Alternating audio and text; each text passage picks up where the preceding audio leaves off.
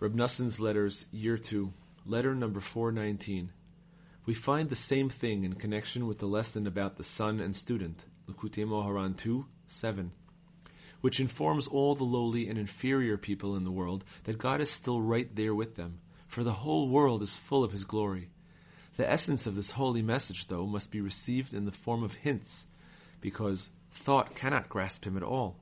Rather, God is known to each person according to his own estimation, which is in the category of hints.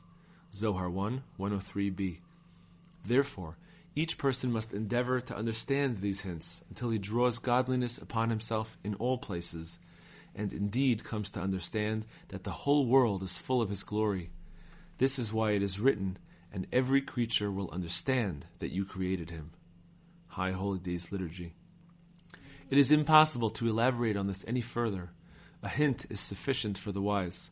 Similarly, after the act, meaning after praying, if he still could not concentrate on his prayers and bad thoughts ravaged them, God forbid, then all the more so must the person understand the countless hints which the Rebbe conveyed to us with his holy hands, that it is absolutely forbidden to succumb for any reason, even in the matter of avoiding evil.